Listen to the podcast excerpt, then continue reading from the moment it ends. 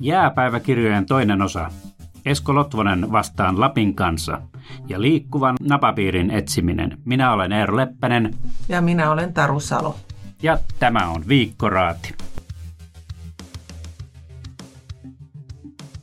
Kuuntelet Lapin kansaa. Lapin kansan podcastit löydät sivulta lapinkansa.fi kautta podcastit ja kaikilta podcast-alustoilta.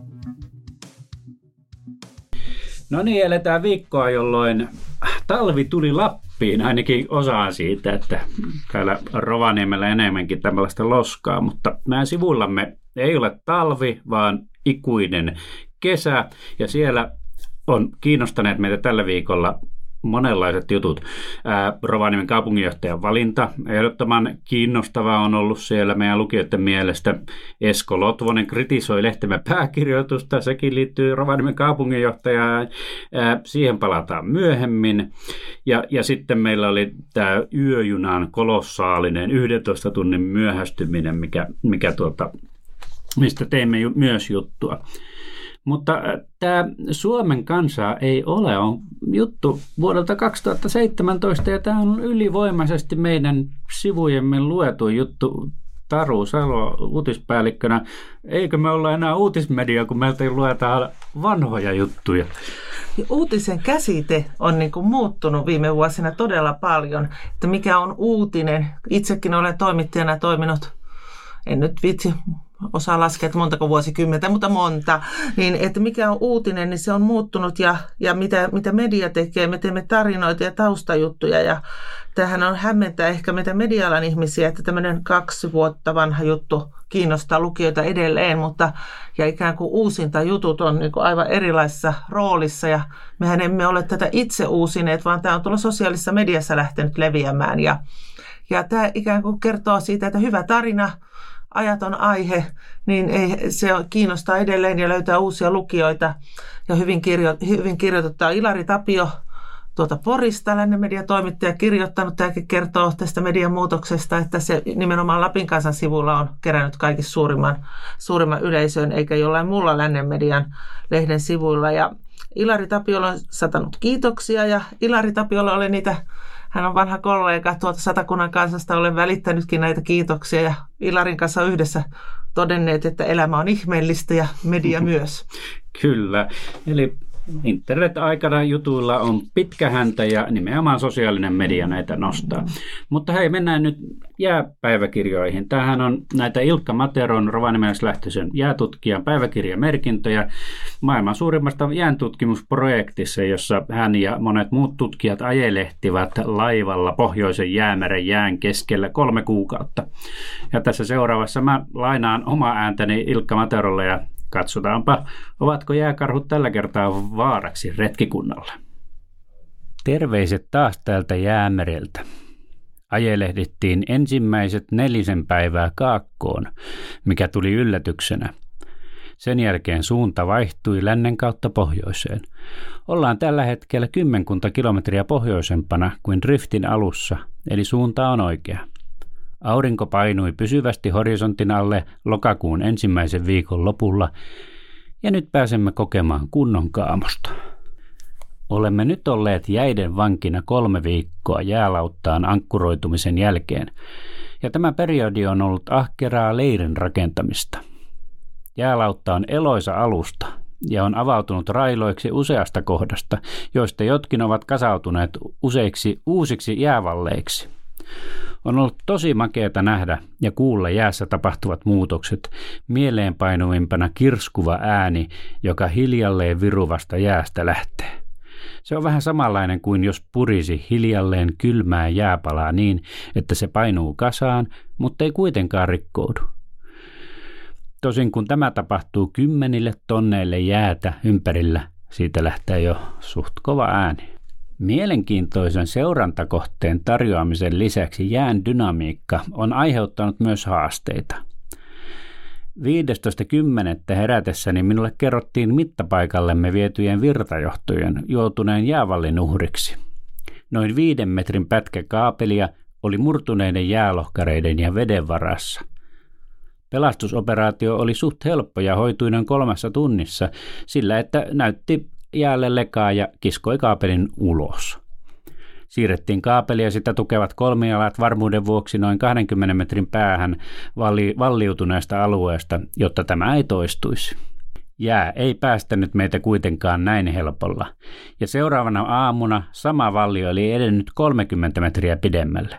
Nyt piuhamme oli niin syvällä, että pelastusoperaatiosta tulisi haastavampi, ja myös siksi, että kahden kaapelin liitoskohta oli myös jäänyt li- jään uhriksi. Yritimme ensin rikkoa jäälohkaretta ja saada letkun ulos kiskomalla. Tämä osoittautui turhaksi. Kiinnitimme siihen köyhden, kiinnitimme siihen köyden, jonka toinen pää laitettiin moottorikilkan perään. Tämän seurauksena kaapeli katkesi ja liitoskohta murtui ja jäi jään sisään. Valtaosa virtajohdosta silti pelastui, mutta menettely, menetetty liitin oli harmillinen takaisku, sillä meillä ei ole rajatonta määrää varakappaleita. Rakensimme virtajohdon illalla uuteen paikkaan noin 100 metriä sivuun, mihin meni seitsemän hengen porukalta noin 3-4 tuntia laivalla tehtyjen valmistelujen lisäksi. Tätä seuraavana päivänä saatiin mittavalmistelut siihen kuntoon, että pääsimme tekemään testisukelluksen sukellusrobotillamme. Jäänalainen maailma näytti upealta, joista etenkin nämä valliutuneet alueet sisältivät ikään kuin ylösalaisia veistoksia eri muodoissa – Testit meni hyvin, kaikki datastriimit toimivat ja varsinaiset tieteelliset sukellukset oli tarkoitus aloittaa seuraavana päivänä. Mutta toisin kuitenkin kävi, sillä lautta halkesi uudesta paikasta yön aikana ja taas uusi valli oli rakentunut ja vienyt mukanaan noin 40 metriä turvaan siirrettyä virtakaapelia. Johdoille itselleen täytyy nostaa hattua, sillä vaikka teräviä jääpalikoita oli niiden päällä useampaan otteeseen tuhansia kiloja – niin silti ne toimivat siihen asti, että me katkaisimme virran ennen pelastusoperaatioita. Muutaman tunnin pelastusoperaation jälkeen tämä osa lauttaa todettiin turhan dynaamiseksi ja toimme meidän jäälle asennetun tutkimusinfran takaisin laivalle. Olemme meidän jääsukellusporukan kanssa tuettu muiden tutkimusryhmien toimintaa ja suunniteltu tulevaa kampanjaa. Mittakampanjan aloittamisen myöhästyminen harmittaa – mutta muuten täällä on kaikki hyvin. Vaikka porukka on hyvin eri-ikäistä ja eri puolilta maailmaa, niin yhteishenki on hyvä ja kaikki tuntuvat tulevan toistensa kanssa toimeen. Jääkarhutkin ovat pysyneet nyt muutaman päivän poissa alueelta, eivätkä ole keskeyttäneet jäällä työskentelyä kuin kaksi kertaa kuluneella viikolla. No nyt voimme palata tuohon lupaamaani juttuun kaupunginjohtaja Esko Lotvonen, Lotvosesta, joka aika rajusti arvosteli lehtemme pääkirjoituksia. Meillä on kohta Esko tässä vieraana, mutta ensin Taru, kerro, yllättikö sinua tämä Esko Lotvosen raju ulostulo? No ei oikeastaan yllättänyt ja itse asiassa kai ulostulo olisi ollut huomattavasti rajumpi ilman kaupungin viestintäosaston pientä, pientä stilisointia. Näin Esko minulle kertoi, kun kutsuin häntä tänne haastatteluun. Ja ymmärrän Eskoon, hän käy tunteella tässä, niin kuin me kaikki olemme myös tunneihmisiä, vaikka, vaikka kuinka jotain muutakin haluaisimme olla, että vain järjellä toimia. Että hän toimii tiukassa tilanteessa, kaupungin talous on huonossa jamassa ja luottamusmiesjohto on myös osin päättämässä siitä, ei vain kaupunginjohtaja. Ja voin kuvitella, minkälaista palautetta Esko saa, saa kaupungin johtamisesta, koska voimme jotain päätellä siitä, minkälaista palautetta meille tulee tuonne tekstaripalstalle, jotka äh, niin kuin rajuimmat ja henkilön kävimmät laitamme roskakoriin. No kutsutaanpa Esko lauteille. Olen usein reilun vuoden aikana huuli pyöräänä lukenut Lapin kansan erikoislaatuisia pääkirjoituksia Rovaniemen talouden hallinnasta. Pääkirjoitus 24.10. oli yksi tätä sarjaa. Erikoista on ollut se, että lehti hyökkää kunnallisen itsehallinnon peruspilaria, eli verotusoikeutta vastaan. Tämä on pätkä kaupungin, Rovaniemen kaupunginjohtaja Esko Lotvosen blogista, joka meidän sivullakin julkaistiin ja meillä on täällä tänään vieraana kaupunginjohtaja. Tervetuloa Esko meidän podcastiin. Kiitos kutsusta. Sopiiko, että sinuttelemme? Sopii hyvin. Joo. No puutuin ihan tuohon ensimmäisenä tuohon sinun blogiisi, että, joka minulle toimittajana sinä kaikista eniten särähti se, että sinä puutut ikään kuin meidän oikeuteemme niin kuin arvostella kaupungin päätöksentekoa. Että oletko todella sitä mieltä, että maakuntalehti ei saisi pääkirjoituksessa ottaa kantaa kaupungin talousongelmiin? Saa toki ottaa se, mikä minua siinä herätti vähän vasta reaktiota, oli se, että huomaan, että niitä ei ole perusteltu. Tai sitten ne perustelee ihan väärin. Ja sen takia reaktoin, re, reagoin siihen, koska totta kai silloin kun väitteisiin on hyvät perusteet, niin hyväksyn ne ihan sataprosenttisesti, mutta tätä en hyväksy. Eli, eli mielipiteet oli vääriä ja faktat oli vääriä, mutta, mutta keskustella saa. Ilman muuta on erinomaisesti saada keskustelua aikaan, koska sitä kautta se lopputulos syntyy ja, ja sen mukaan tietenkin aina eletään. Joo, kyllähän tietenkin demokratian kulmakivi on vapaa lehdistö ja sen oikeus arvostella vallanpitäjiä. Joo, mutta kyllä mediakin saa arvostella. Minä, ei, ei virkamiehenkään saa niin huitoa, huitoa miten halutaan. Että tuota, kyllä siihenkin pitää aina olla perusteet ja ne pitää pystyä myös todentamaan silloin, kun keskustelua käydään. Kyllä, näin. Molemminpuolinen on kuitenkin oikeus. Ja varmaan kuuluukin tämmöinen vapaa keskustelu demokratiaan puolin ja toisin. No ilman muuta. Yhteisiä asioita tässä rakennetaan. No ajattelin, että tässä haastattelussa ei nyt kuitenkaan kiistellä siitä, että tarvitaanko veronkorotusta vai ei. Mutta tuossa mietin eilen kotiin kävellessäni, että että vielä vuoteen 2000 asti, kun, 2006 asti, kun tässä oli Rovaniemi ja Rovaniemen maalaiskunta, niin tuo Saarenkylästähän puhuttiin veroparatiisina, niin silloin loppui kuntien välinen tämmöinen verokilpailu asukkaista. Niin onko tämä nyt ikään kuin antanut vapaan, vapaat kädet sitten niin kuin Rovaniemen kaupungille nostaa sitä, tehdä niitä veronkorotuksia pelkäämättä siitä, että ihmiset muuttaa naapuriin? No itse asiassa ehkä liikaakin kuvitella, että veroprosentilla olisi hirveä merkitys ihmisten päätöksenteossa, mihin ne sijoittuvat työ, työelämään. Itse olen joskus testaillut ihmisiltä, että heidän omissa kaupungissa, mikä teillä on veroprosentti. Mä en tiedä. Siis pääosa ihmistä ei tiedä, mikä on veroprosentti olemassa. Ja se, mikä on, niin kuin sanotaan, tämä nominaalinen veroprosentti 21, niin eihän se ole todellinen. Mekin saadaan kaupungin kassaan alle 15 prosenttia siitä, siitä rahaa.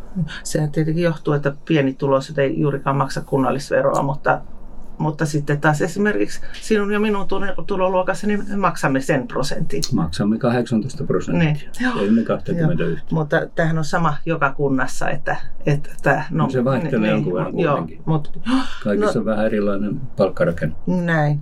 Niin, tota, no mennäänpä menneisyyteen. Seitsemän mm. vuoden takaa löysimme Lapin kansasta Pekka Rytkösen kirjoittama haastattelu. Sinä olit ollut silloin kaupunginjohtajana pari-kolme kuukautta ja sen otsikko oli, että rakenteet kaipaavat remonttia. Niin minkä, katsoimme sitten, että mitä remonttia sitten on tässä seitsemän vuoden aikana tehty. Mitkä sun mielestä on niin suurimmat niin kuin tämmöiset remonttikohteet, mitkä on saatu nyt niin kuin remontoitua tässä seitsemässä vuodessa ja minkälaisia säästöjä niistä sitten on tullut? No onneksi ollaan tehty joka vuosi melkein aikamoisia rakenteellisia muutoksia. Ähm, tämä organisaation muutos, joka nyt on meneillään, taitaa olla mulle viides seitsemän vuoden aikana. Tai ainakin neljännek on tehty. Ähm, suurimpia vaikuttavia asioita on se, että me ollaan yhtiöitetty vesiliikelaitos, josta on tullut taloudellista hyötyä selkeästikin. On olla yhtiöitetty työterveysliikelaitos, ollaan yhtiöitetty infra ja sitten ollaan ulkoistettu HR ja talouspalvelut. Ollaan, ollaan tuota, tavallaan ostopalveluita lisätty huomattavasti varhaiskasvatuksessa, sote-palveluissa, palvelusetelit. Eli voi sanoa, että lista on aika pitkä, mitä tässä, tässä on tehty. Ehkä viimeisenä tietenkin nyt voi sanoa tämmöisenä reliikkinä tämä kansalaisopistojen yhdistäminen, mm. sitten, joka liittyy nimenomaan tähän kaupunkien yhdistymiseen. Mutta aika hurja määrä ja las, la, olen laskenut sitä, että kyllä se semmoinen 5-7 miljoonaa nämä organisaatio-uudistukset on, on, olisi lisäkustannuksia, jos jatkettaisiin entisellä. Okei. Niin itsekin listasin juuri, ainakin muutamia näistä tuli mieleen. No tuo ykköstehtävä silloin seitsemän vuotta sitten, sanoit siinä haastattelussa, on, että on talouden tasapainottaminen. Ja silloin oli alijäämää Rovaniemen kaupungilla 15 miljoonaa euroa. Ja tänä vuonna näyttää, että alijäämä uhkaa kasvaa yli 30 miljoonaa euroa, eli tuplaten, joka on sitten yhdistyneen Rovaniemen kyseenalainen ennätys. Miten tässä näin kävi? Jos katsotaan seitsemän vuoden aikaa, niin meillähän tällä hetkellä on, tai on ollut kasvanut kaupungin kumulatiivinen ylijäämä 80 miljoonaa euroa siinä aikana. Eli kyllä me ollaan vuosittain tehty myös tuloksia. Parhaan tulostasolla on noin 40 miljoonaa yhtenä, yhtenä vuonna. Mutta toki nyt sitten, ja sanon rehellisesti, että pää, pääasiassa meistä riippumattomista syistä tänä vuonna tulee minus 30 ää, miljoonaa.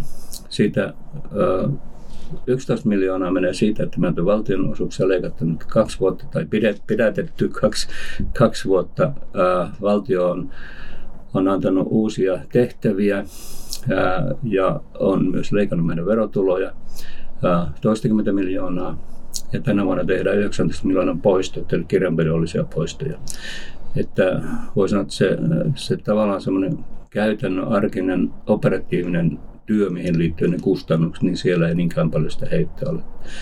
Vähän niin kuin todetaan, että välillä meillä on tosi ylijäämiä, se voi olla kirjanpidollisia, jos me ollaan myyty sisäisesti, mutta sitten kun me tehdään paljon poistoja sen takia, että me rakennetaan uutta, niin sekin on kirjanpidollista, eikö todella? Mutta kyllähän poistot pitää tehdä, koska kuten hyvin tiedämme, kaupungin rak- omistama rakennuskanta rapistuu ja ne todella niin poistuu taseestakin. Totta kai niin kirjanpidollista, totta niin. kai kirjanpidollista tehdään, mutta tarkoitan vain sitä, että sehän ei ole operatiivista Joo. kustannusta. No, tota, siihen vielä, että siis myös viime vuonna vuoden 2018 niin 22 miljoonaa oli alijäämä tilinpäätöksen mukaan. Eikö näin? No juuri, juuri näin. näinä kahtena vuonna valtio on leikannut meiltä yli 20 miljoonaa. Eli se on niin pois, yhteensä niin yli 50 miljoonaa kahdessa vuodessa, että se on valtava summa.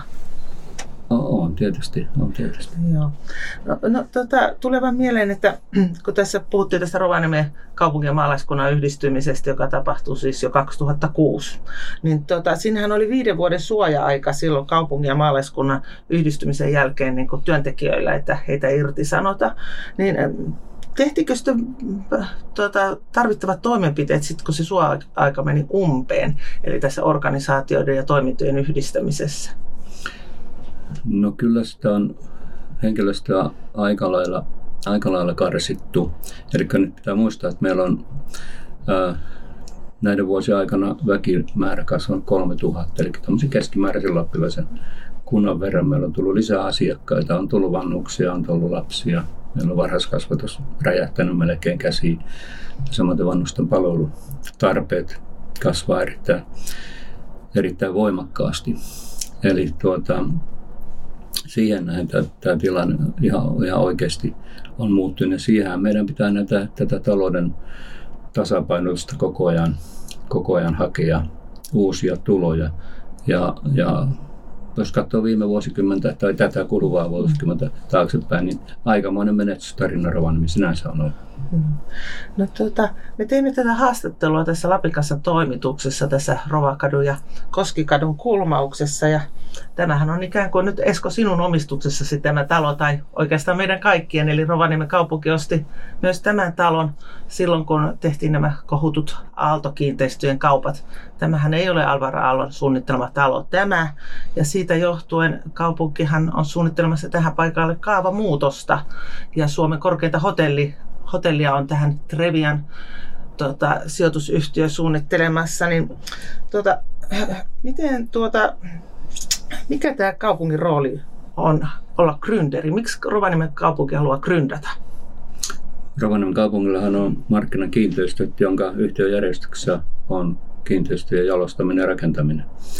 Ja, ja siihen, siihen tuota, tavallaan tehtävään tämä tietenkin Aalto talojen ja tämän talon hankinta perustuu ja siihen, että kaupungin strategiassa yksi keskeistä tavoitteista on kehittää kaupungin ydinkeskustaa. Ja jos ei kaupunki ole siellä itse mukana, niin se on toki paljon vaikeampaa kehittää. Ja ainakin siinä mielessä, että se hyöty, mikä siitä voi kaupungille sitten tulla tavallaan myös veromaksajille, niin varmaan jää pienemmäksi. Ja näillä periaatteilla, niin kuin monet on sanonut, että tämä on ollut vuosi, jos ei vuosi tuhannen, niin vuosikymmenen kauppa kuitenkin.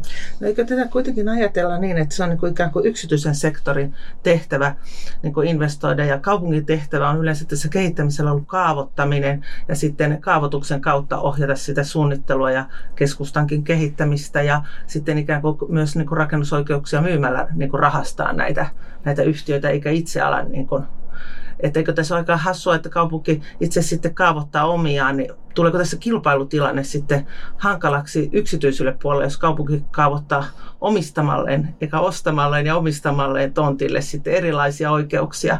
Muistelen, kun City-hotelli Mikael Grön tuohon naapuriin halusi, halusi korkeaa hotellia, niin sitä ei millään meinattu antaa ja kerrokset oli todella paljon matalammat.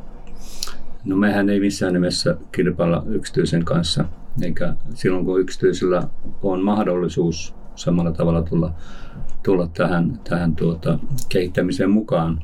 Se, että tätä, näitä asuntoja, taloja nimenomaan myyjä halusi ensisijaisesti ö, osoittaa kaupungille, että jos kaupunki ottaa, niin ilman muuta me en, ensisijaisesti kaupungille. Siinä on varmaan historiallisia syitä omistajilla taustalla.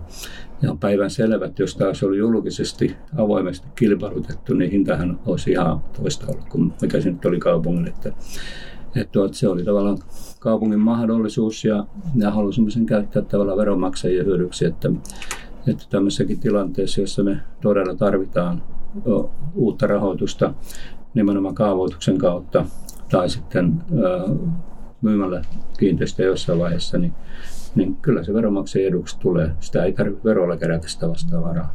Palaa meille vero. no tuota, vielä tästä, tästä tuota, tontista, niin missä vaiheessa nyt sitten ollaan tässä kaavoituksessa ja Trevianin kanssa etenemässä kohti, kohti taivaita? No Treviani tällä hetkellä selvittää operaattoreita, mahdollisia operaattoreita tälle, tälle uh, uudelle ja heidän idealleen. Ja, ja tietysti me kaavapuolella valmistaudumme siihen kaavan tekemiseen.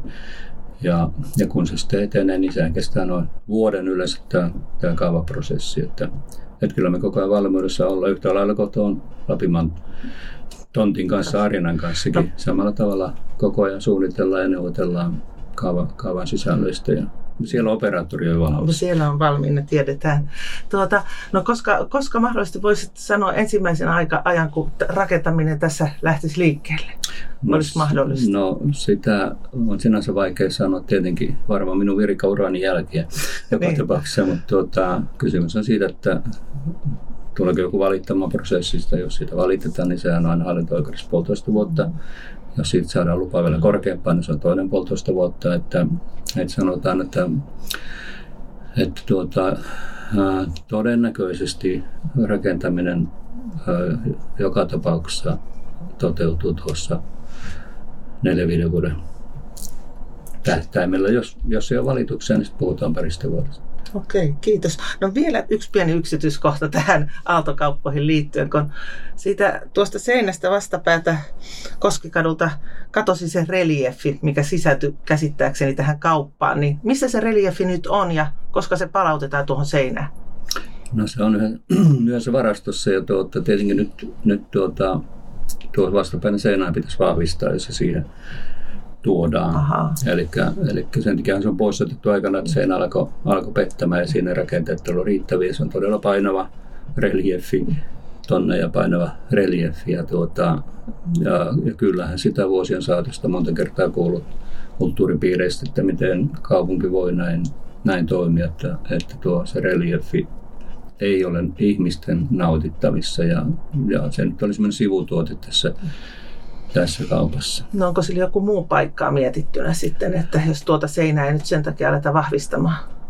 No sitä on toki vähän soviteltu tuonne kaupungitalonkin seinään, mutta, tuota, mutta kuitenkin voisi sanoa, että historiallisesti sen paikka varmaan tuossa on. Ja kyllä me tietysti halutaan kaupungilla tätä rakennushistoriakin säilyttää ja kehittää mahdollisimman paljon. No tuota, vielä pari kysymystä tähän loppuun. Niin, olet menossa heti tästä haastattelun jälkeen kaupunginhallituksen kokoukseen, missä muun muassa on esillä tämä veronkorotus. Ja sitten siellä oli tämmöinen pieni mielenkiintoinen yksityiskohta, että tammikuussa ollaan lähdössä taas Kiinaan ystävyyskaupunki Harpiniin ja valitaan delegaatio sinne. Oletko viimeistä kertaa lähdössä mukaan Harbiniin? No se voi olla mahdollista olen, koska olen luvannut tässä, tässä viimeisinä kuukausina myös vähän siirtää sitä verkostoa, verkostoa tuota, tuleville viranomaisille ja uusille poliitikoille, että tuota, semmoinen pieni, todennäköisesti kolme hengen porukka meitä on sinne lähdössä ja minä olen sitten se, joka sparraa sitten. Sparraa ja tavallaan sama, samalla hyvästänyt pitkäaikaisia hyviä ystäviä siellä, siellä Kiinassa ja siellä on tietenkin monta muutakin verkostoa paikalla, ettei pelkästään Harbinin kaupunki. No, oletko laskenut, kuinka monta kertaa olet Harbinissa käynyt näinä vuosina? Kaupunginjohtajana tämä taitaa olla neljäs kerta. Mitä, mitä Rovaniemen kaupunki sitten on hyötynyt näistä verkostoista ja tästä, näistä matkoista sinne Harbiniin? Mitä konkreettista hyötyä, paitsi nämä ystävyyssuhteet on sinne? No kyllä tietysti siellä on se matkailullinen näkyvyys hyvin olennaista. Kyllähän me ollaan, mehän niin viime vuonnakin, kun siellä kävi viime vuonna, niin tuota, minä pidin kaikkien vieraiden puolesta siellä pääjuolassa puheenvuoron ja tietenkin aina nostan silloin Rovaniemeä esille, esille tuota, Suomen ja EUn arktisena pääkaupunkina. Että kyllä se semmoista markkinointia pääsääntöisesti on. Tietenkin siellä on sitten bisnespuolta. Nythän me ollaan yliopisto ammattikorkeakoulu on luonut sinne toimivat suhteet ja siellä on yhteisiä koulutuksia tulossa nyt talviurheilupuolelle muun muassa. Ja nythän siellä on tammikuussa samaan aikaan ensimmäistä kertaa Finlandia hiihtoa Harpinissa. Kyllä, kyllä nämä ihan konkreettisia asioita on, mitä, mitä tehdään sekä bisnespuolella että koulutus- ja tutkimuspuolella puolella ja tuotestaan tässä matkailuasiassa. No viimeiseksi kysyn, että kummanka kanssa on niin hankalampi tulla toimeen, kaupungin luottamushenkilöiden vai toimittajien? No kaikkien kanssa tulee toimeen, toimeen tuota, että se onko tavallaan asenteesta kiinni. Mä uskon, että se mitä minäkin nyt olen kritisoinut tavallaan vi, viimeksi tätä, tätä te, teidän pääkirjoituslinjoja kohtaan, niin koen siellä niin jonkunlaista asennettakin. Ja tuota, kun kuitenkin Rovaniemen kaupunki on tämä maakunnan veturi, niin jotenkin tuntuu osittain pahalta. Välillä aina lukee aika useinkin se, että kaupunki, kaupunki on syyllinen siihen ja tähän. Ja, mutta sitten taas jos menestystarinoita on viime vuosikymmeneltäkin, niin näin aina uutisia tietenkään, mutta, mutta näitä tehdään ihan rehellisesti teidän kanssa ja hyvässä ymmärryksessä ja välillä säkenöi keskenäiset keskustelut ja hyvä näin, koska sekin, sekin vie asioita eteenpäin ja sama luottamushenkilöiden kanssa kyllä siellä tiukkaa, tiukkaa linjaa käydään välillä, että kuka, kenen tehtävä valmistella asioita ja sitten päättäjät on päättäjiä ja siinä pitää olla, pitäisi olla eroa, mutta virkamiehet valmistelee virkavastuulla ja päättäjät päättää samalla valtuudella asiat sitten ja eteenpäin mennään. No niin, otetaan loppuun vähän toisenlaista asiaa. Eli sait viime kesänä vähän ihan kansallistakin äh, julkisuutta, kun olit onnellisuusoppaana amerikkalaisperheelle tällaisessa Visit Finlandin Rent a Fin-kampanjassa. Mitkä ne oli se ne sun opit onnellisuuteen ja millä tavalla ne otettiin vastaan? No se oli todella mielenkiintoinen projekti. Kyllähän se tietenkin loma, loma, lomasta vei ison osan, erityisesti valmistautuminen sitten muutama päivä, päivä heidän kanssaan. Mutta kyllä siinä itsekin niin vähän fokusoi sitä, että mistä me loppujen onnellisuutta haetaan. Ja, ja, ja tietenkin minun, minä olin täysin erilainen sitten kahdeksan oppaan joukossa, mutta oli lähinnä yrittäjiä. Ja minä olin virkamies ja, ja julkisuuden henkilö, muuthan oli aika anonymia henkilöitä, niin ehkä se, että miten niin tämmöinen julkisuuden henkilö, jota aika lailla kritisoidaan harva se päivä, joskus jopa kehutaankin tietysti onneksi, niin, niin tuota, miten minä niin nollaan tavallaan itseni, että mistä se löytää sen onnellisuuden niin sanotusti. Ja, ja kyllä se ää, onnellisuus näiden amerikkalaisten kanssa tavallaan havaittiin ja löydettiin sieltä ihan arjen, arjen asioista, hyvästä ympäristön laadusta, marjan poiminnasta, puiden istuttamisesta, vähän kalasteltiin, käveltiin metsässä ja, ja tuota, hiekkateillä. Ja, ja siellä se minunkin pää nollautuu aika lailla, ainakin lumettomana aikana, mutta tuota, sitten talvella on toiset konstit. Oletko ollut yhteydessä tähän perheeseen ja oletko tekemässä vasta vierailu joskus? No sen näkee, näkee he ovat muuttamassa San Diegosta Washingtoniin ensi vuonna. Et tuota, toivottavasti päässään näkemään. Kyllä me ollaan, ollaan yhteyksissä ja Instagram-kavereita ja tämä Rouhan on tosi hyvä taiteilija. Hän viikoittain taiteilee erilaisia teoksia. teoksia. Tuota, hyvä yhteys on ja varmaan säilyy. Ja siihen vähän liittyen me ollaan aina vierailta kysytty ja itsekin aina kerrotaan, että mikä on tehnyt meidät onnelliseksi tai iloiseksi tällä viikolla, niin mikä on kaupunginjohtaja tehnyt onnelliseksi tai iloiseksi juuri tällä viikolla?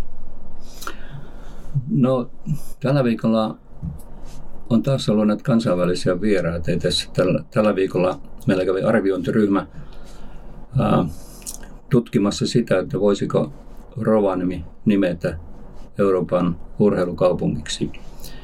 Ja tuota, tämä, tuota, herrakaksikko oli, oli varsin aktiivinen ja hyvä, hyvä keskustelua käytiin ja, ja se niin toi taas uutta näkemystä tähän, tähän tuota meidän kaupungin kehittämiseen profiiliin.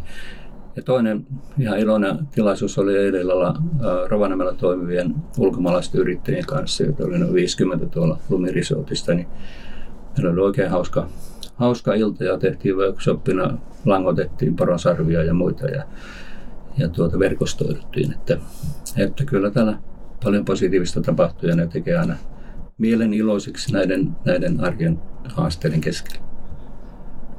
Kiitoksia. Kiitoksia Kiitos. Sitten lähdemme napapiiriä etsimään. Risto Pyykkö esittelee meillä huomenna lehdessä ja, ja verkkosivuillamme olevan jutun. Joo, lauantai lukemisto jutussamme tosiaan etsimme napapiiriä. Siis sitä oikeaa pohjoista napapiiriä, joka kiertää maapalloa ja kulkee Lapinkin poikki.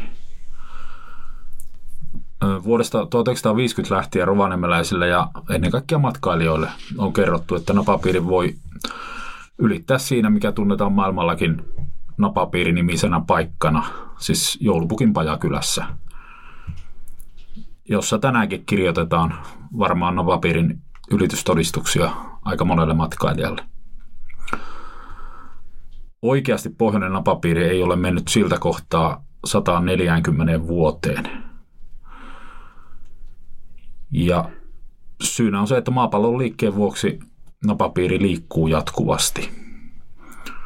Ja näillä vuosituhansilla sen suunta on pohjoiseen, hitaasti mutta varmasti.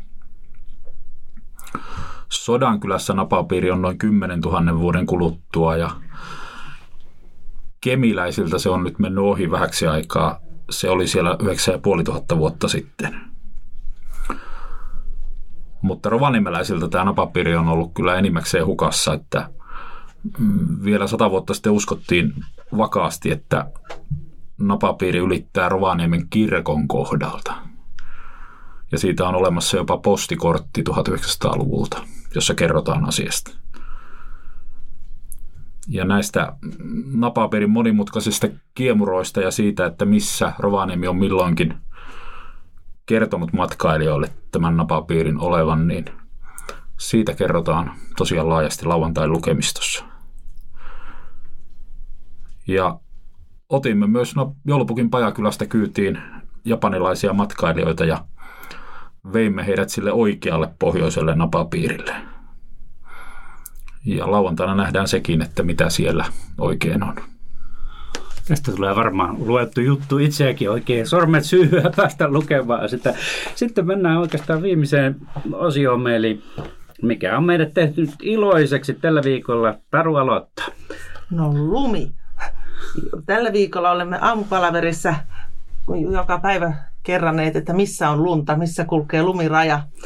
Olen ollut kateellinen Olli Miettuselle, Ivalon toimittajallemme ja Elina Melamieskin kertoi tänä aamuna, että on vähän lunta näkynyt ja minä pääsen tänään muonioon, lähden ajamaan muonioon ja pakkaan lumikengät mukaan ja sukset mukaan ja siellä on ehkä lunta 40 senttiä.